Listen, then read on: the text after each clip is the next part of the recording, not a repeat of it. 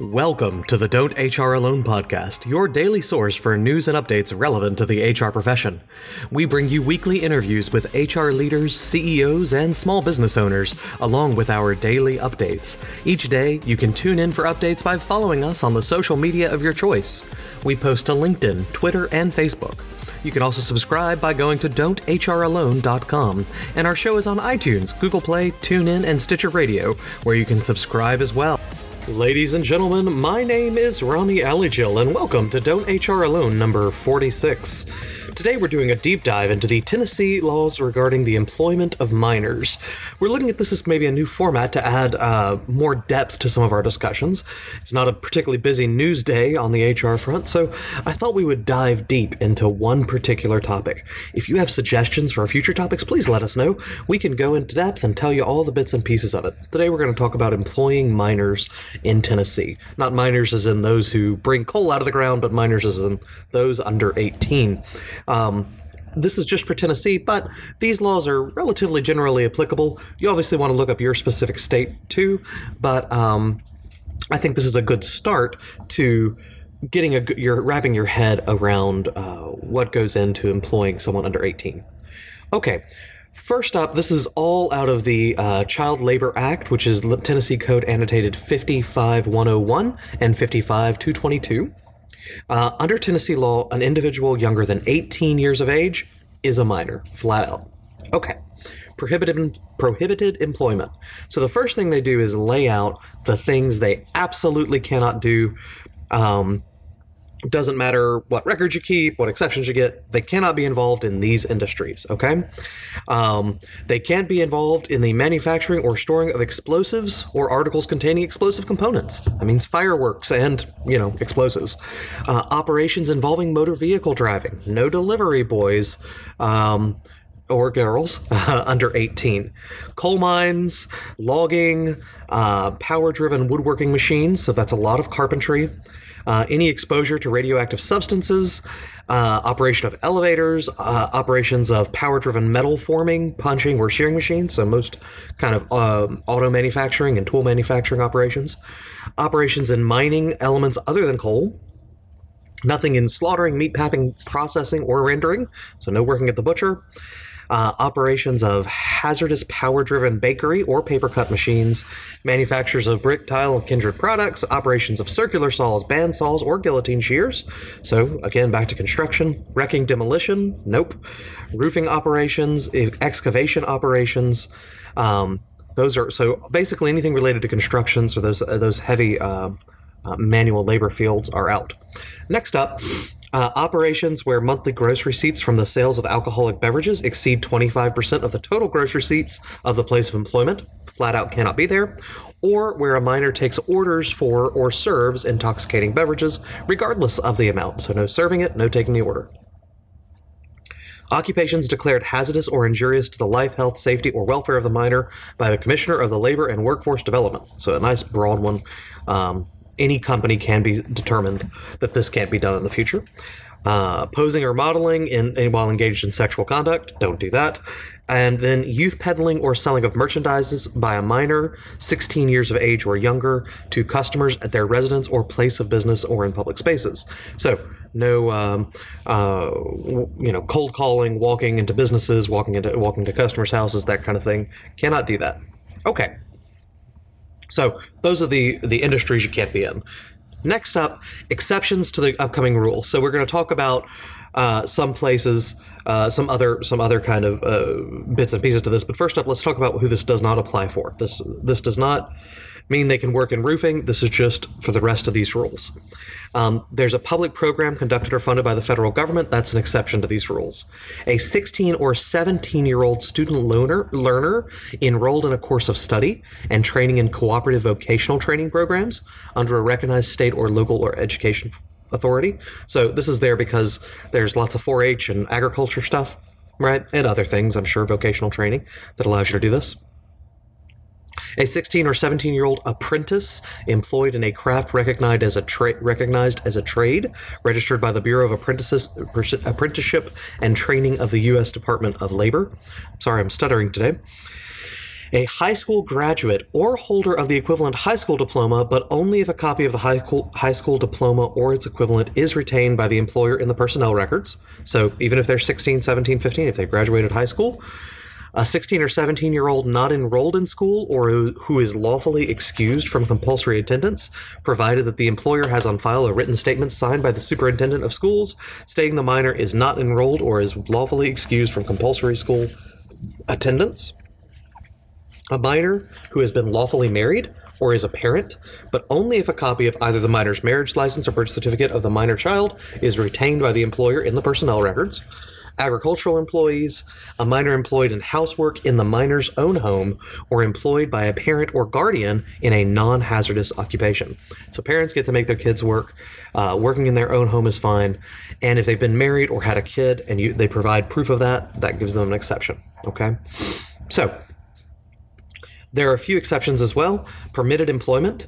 Uh, errand and delivery work by foot, bicycle, or public transportation, not driving, so bicycle delivery, totally allowed, does not uh, uh, permitted employment. Distribution or sale of newspapers, and musician or entertainer. All of those give you some nice exceptions to these upcoming rules. Okay. Minors 14 or 15 years of age may not be employed as follows between the hours of 7 p.m. and 7 a.m. for more than three hours a day if the next day is a school day, or more than 18 hours a week while school is in session between the hours of 9 p.m. and 6 a.m. for more than eight hours a day or more than 40 hours a week when school is not in session. So they got to go home by 7 p.m. during school, 9 p.m. when they're not in school. Okay. And no more than three hours a day in school and eight hours a day out of school. That's for 14 and 15 year olds. 16 and 17 year olds, um, they cannot be when they're enrolled in school may not be employed during school hours or between 10 p.m. and 6 a.m. The school hours exception applies above as well. Uh, may not be enrolled between 10 p.m. and 6 a.m. Sunday through Thursday evenings. Exception is granted to minors who meet all of the following requirements are enrolled in a church related school or who are homeschooled, are employed with the consent of the parent or guardian, and have presented to the employer with a letter signed by the superintendent confirming their enrollment and authorization to work. So, homeschools uh, or those on a church program that give you all three of those proof they're enrolled in school, proof of the parent's consent, and proof of the school's uh, confirming their enrollment and authorization of work, they can get out of this. so, other than that, um, they got to be done by 10 p.m. If the parents or guardians of a minor 16 or 17 years of age submit to their employer a signed and notarized statement of consent on a form provided by the Department of Labor and Workforce Development stating the minor may be employed between the hours of 10 p.m. and midnight, Sunday through Thursday evenings preceding a school day, not to exceed three times a week.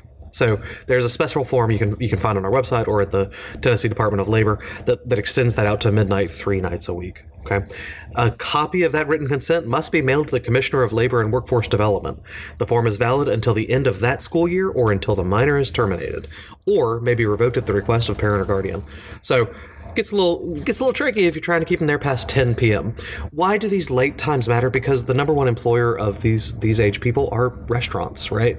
And they may close at 10, but require they stay on staff for another hour or two after that in terms of cleaning. So it's very important that we, you know, take a look at these. If you own a restaurant, anyone under 16 you got a problem under 18 really you got some some serious issues especially if you're serving alcoholic drinks um, Outside of those hours, how many hours they can work and when, no minor, including 17, 16, 15, 14, may work more than six hours continuously without an interval of at least 30 minutes for a break or meal period. That's actually the same for all employees in Tennessee.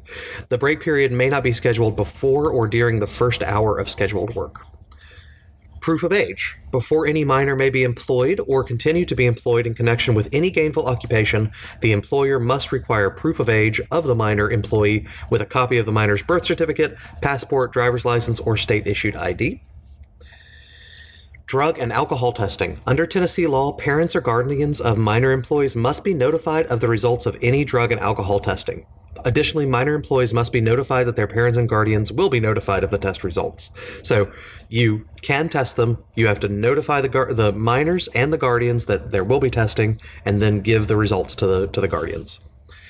Uh, posting requirements. Tennessee employers must post and maintain in a conspicuous place on the business premises a printed notice furnished by the Department of Labor and Workforce Development stating the regulations governing the employment and hours of work of minors and employment prohibited of minors under Tennessee's child labor law.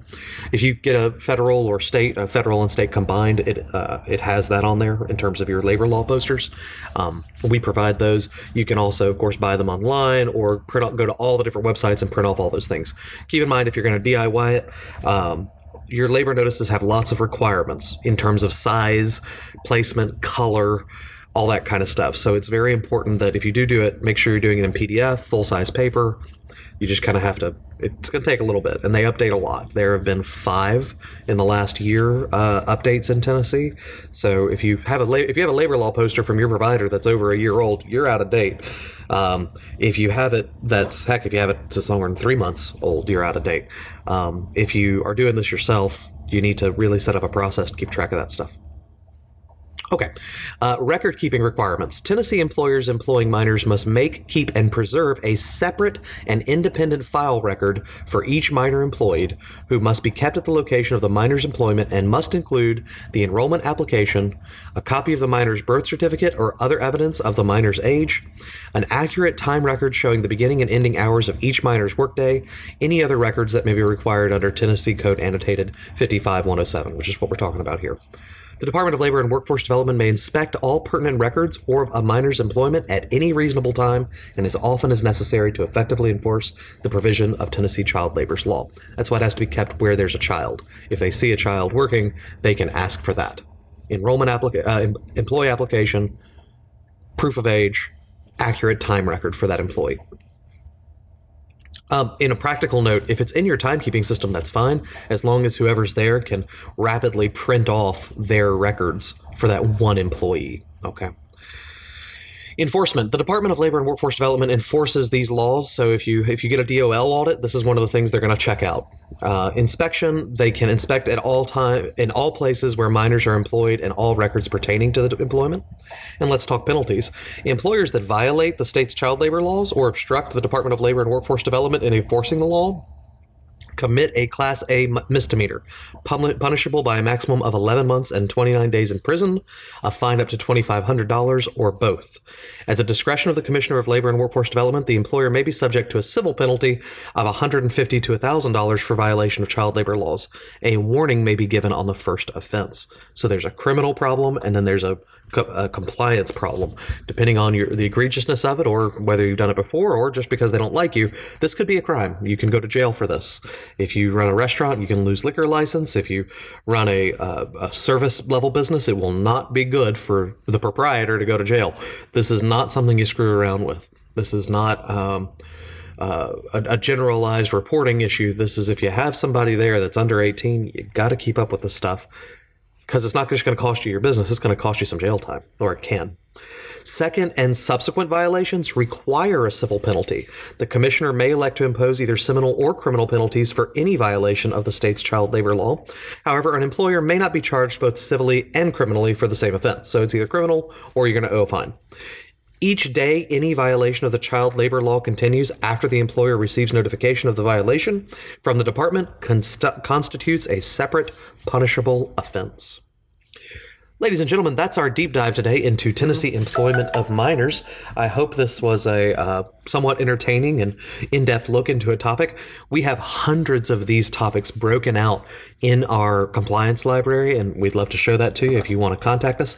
If you have a question and you want us to do a deep dive, we do questions and answers every week. Uh, but if you want us to really dig in deep like this, where we cover every step of a particular topic, we'd love to help. Just let us know. Comment on LinkedIn, Facebook, Twitter. We'd love to hear from you. You can also subscribe on Google Play and iTunes and Stitcher Radio and TuneIn Radio. We'd love to hear from you. And we'd love for you to check in. Ladies and gentlemen, go out there, get your work done, and have a wonderful day.